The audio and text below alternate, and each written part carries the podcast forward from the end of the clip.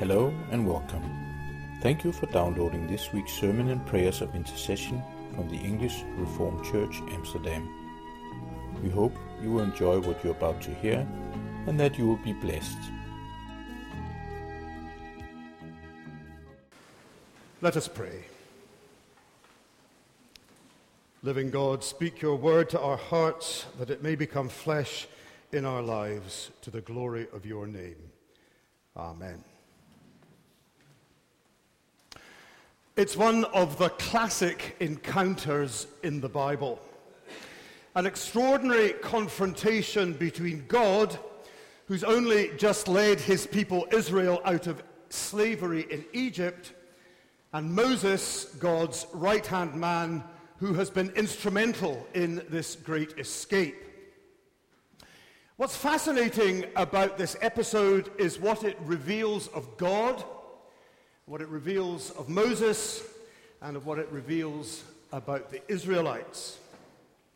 And so we are treated to a very different picture of God than we might expect. And we see a Moses who shows considerable tenacity in standing up to God and even outmaneuvering him.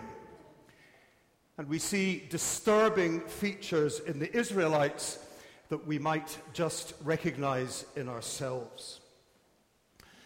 So let's begin with the basic story. The Israelites, freshly sprung from captivity in Egypt, are traveling through the wilderness. A few chapters earlier, there had been an amazing scene on a mountain called Sinai where God had made a deal with Israel. I will be your God, says God, and I will care for you and I will protect you. But in return, you will be my people. And here are a bunch of commandments about how you should live as a liberated nation. And so you will exhibit to the world what life with God looks like. Well, that sounds like a plan, but now it's coming under severe stress. Moses is still up on the mountain and has been for a very long time 40 days and 40 nights. And the Israelites are beginning to wonder what on earth is going on. Moses is their link with God. And now that he has gone AWOL, they are feeling bereft and they have a bright idea. Let's make gods who will go before us and guide us. And so they gather up their jewelry, and before you know it, there is a golden calf, and set and they set up an altar in front of it. And then they are making offerings and they are reveling and cavorting before this idol. These are your gods, O Israel, who brought you out of Egypt, they proclaim. And of course, in so doing, they are violating the very commandments that God was giving them. They are falling into, back into the very practices which God is delivering them from. Now let's turn our attention first to the mountain and to what's going on there. God sees what is happening below and is enraged. Indeed, he is ready to disown Israel. But Moses pushes back against God and changes God's mind. Just think, says Moses, what the Egyptians are going to say if you desert Israel now. Ha!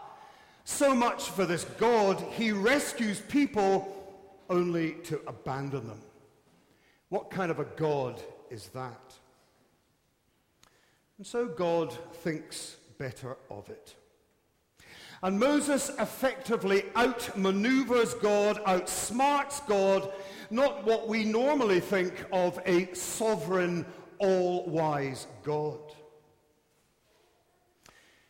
What is crucial about this scene, however, is the little picture it gives us of the gospel, the very heart of the faith that we possess. possess.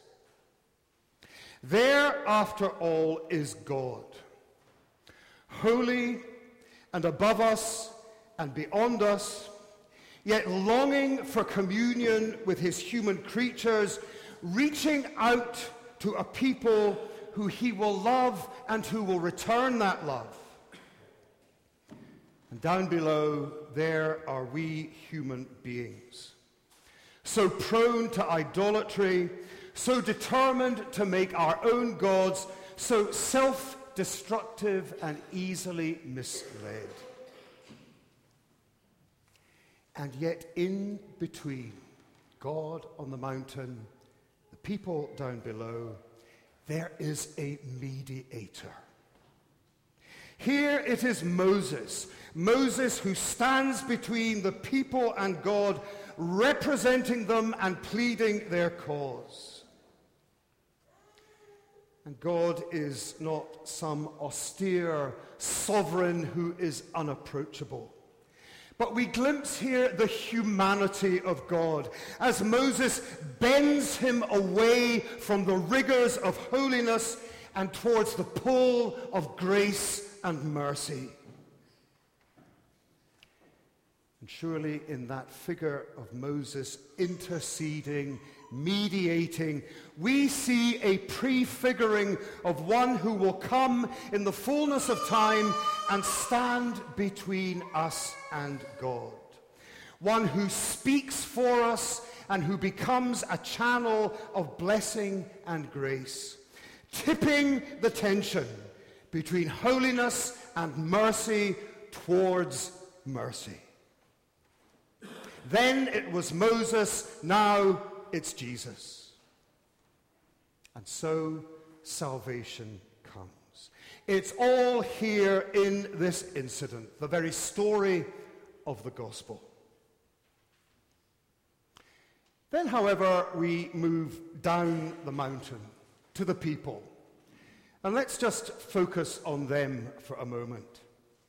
And I have to confess that I can't help feeling some sympathy for the Israelites here. They, after all, are vulnerable and anxious. Miraculously released from slavery by a God they hardly know, they have not yet learned to trust, and now they are facing the rigors of the desert. And Moses, their leader, has disappeared. And where previously on leaving Egypt, God had been with them in a cloud that led them during the day and a pillar of fire that accompanied them at night, signs of God's presence. Now these have evidently gone. Just when they need him, Moses has vanished, and with him, God seems to have gone as well. And so the Israelites experience that disturbing phenomenon known by many who associate with this God, namely his absence. It seems that sometimes when you need God, God is just not there. And perhaps we don't talk about this enough. Perhaps we sometimes fall into the trap of mis-selling God. Offering God as a comfort blanket who is always there for us and whose presence we always sense walking with us, accompanying us. But that's not the picture here. And it's not the picture in many of our lives. Recently, our 20s to 30s group watched a lecture by a wonderful teacher and preacher called Barbara Brown Taylor. It was entitled Walking in the Dark. She spoke of the elusive side of God and the times of darkness and absence and silence that we experience with this God. And she used one particular image that stayed with me. She was talking about how we refer to God as light, and we speak of faith as walking in the light, and we speak of the sunny side of salvation. But she described how she lived, lives on a farm. And it's often dark at night. And some nights she goes out onto the veranda and she looks up at the moon. And sometimes the moon is full on like a headlight. And sometimes it's just a slither. And sometimes it's invisible, hidden by clouds or by eclipse. And Taylor spoke of a lunar faith where the light of God may ebb and flow, and the sense of God's presence may come and go. You see, we cannot turn God on like a tap. We cannot control the presence of God. That's what the Israelites were trying to do by creating that idol. We may experience seasons as the Israelites did when we wonder where God has gone. And that is when the fellowship and the faith of the community of faith are so important as we allow the faith of others to hold us. And the church is called to be a place where faith is sustained when for some God is absent. Well, that brings me to my last point from this story. With God absent, with God departed, just look at what the Israelites get up to. They create other gods and they resort to self indulgence and hedonism and excess. And it's no accident that the golden calf is made from jewelry, for it is the gods of wealth and materialism that take pride of place when God is removed. They say that nature abhors a vacuum. And there is something of that with God. With God apparently gone, a vacuum is created which is soon filled by other things. And let me suggest to you why I think we should be very concerned about this. Perhaps what is not always sufficiently appreciated is just how much the Christian faith has shaped our modern world and how, despite the church's failings, much that is admirable and humane comes directly from our society's Christian roots and our belief in the Judeo Christian God. And so, from its earliest days, Christianity challenged the Roman Empire with startling and momentous claims that human beings were fashioned in the image of the sole, sovereign, and gracious Creator. That this God's Son had come and died equally for everyone. That in Christ, therefore, there was neither Jew nor Greek, neither slave nor free, neither male nor female, that the poor and the vulnerable have a very special status in this God's eyes. And from these foundations, there emerged in later centuries what we now take for granted, what we describe as enlightened that human beings, even the poorest and the weakest, have rights. That we are born equal. That we are owed sustenance and shelter and refuge from persecution. You see, these were not, and they never have been, universal, self evident truths just to be taken for granted. They come from a specific world view, presided over by the God of Israel and the God of Jesus Christ. And such convictions can be questioned when that God is questioned. And the philosopher Nietzsche, above all, understood how our civilization derives from our Christian God and our crucified servant Lord. And Nietzsche despised the exalting of mercy and gentleness and the honoring of the weak that emerged from this God. So, a magazine published by the Nazis, SS, in 1939 declared this harping on and on that God died on the cross out of pity for the weak, the sick, and sinners. Christians then demand that the genetically diseased be kept alive in the name of a doctrine of pity that goes against human nature and a misconceived notion of humanity. Dostoevsky went so far as to declare that if God is dead, then everything is permitted.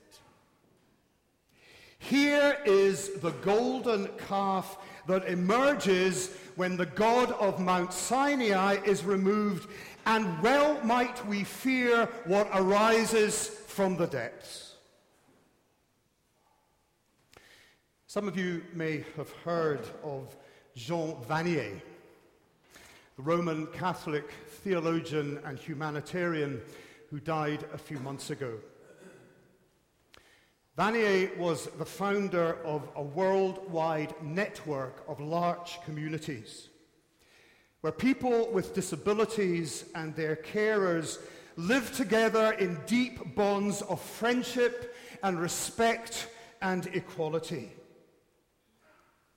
And these communities have become profound symbols of a different politics. Pointers towards a different, a more humane, a more gentle society. But they are unintelligible without their grounding in the Christian God. And without that God, well, Vanier, Vanier has warned that with current abortion practice, there will soon be no Down's syndrome children left in France. Surely there could be no more devastating indictment than that of, of a society whose moorings have cut loose from God and who are now enthralled to gods of their own making. So we have it. The mountain with the living God enthroned in holiness. Down below, the golden calf, the God of human making, the God of the rejection of God. And in between, the mediator, the intercessor, tipping the balance of justice towards mercy, a graphic picture of our faith. And we may experience the waxing and the waning of that God's presence, the ebb and flow as the Israelites did. We cannot control, coerce, or constrain this God. But we do have the power to banish this God. And beware when we do. There is no saying what golden calf we will then fashion, and we are fashioning in his place. Amen. Let us pray. Eternal God, revealed to us in our crucified servant Lord, we pray today for our world, a world enthralled to the golden calf gods of materialism and greed, a world which exalts power and where conflicts and tensions are resolved by immediate recourse to war. We pray for those who are edged out of such a world the refugee and the displaced, the asylum seeker, the old and the infirm, the disabled and those denied the resources of life.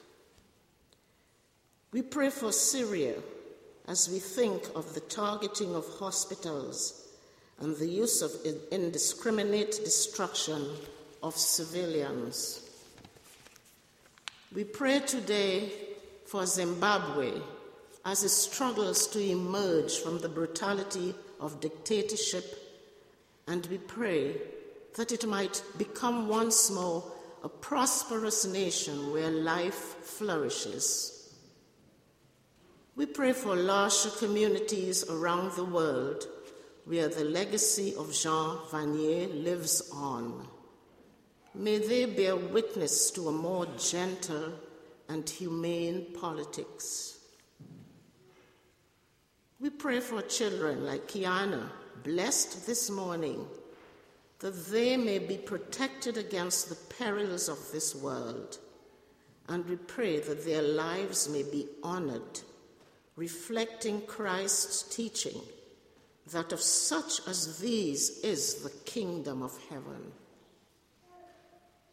And as this past week we commemorate the horror of the event of uh, the event we call 9 11, we pray for an end to terrorism and for mutual respect between those of different faiths.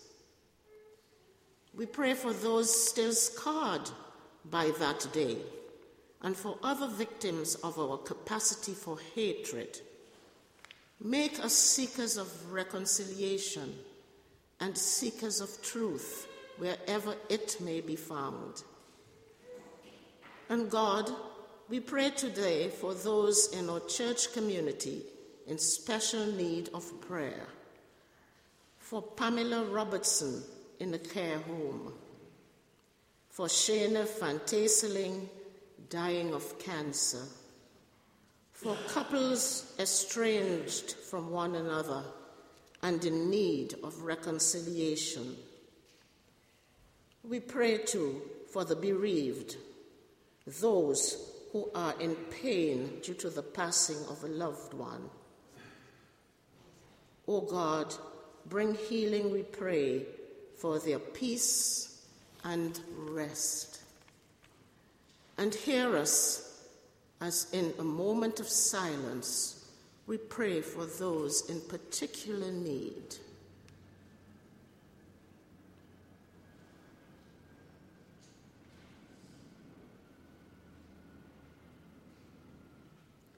And we pray all these things in the name of our Lord and Savior Jesus Christ, the one mediator and reconciler who gathers up all our prayers in one offering to you.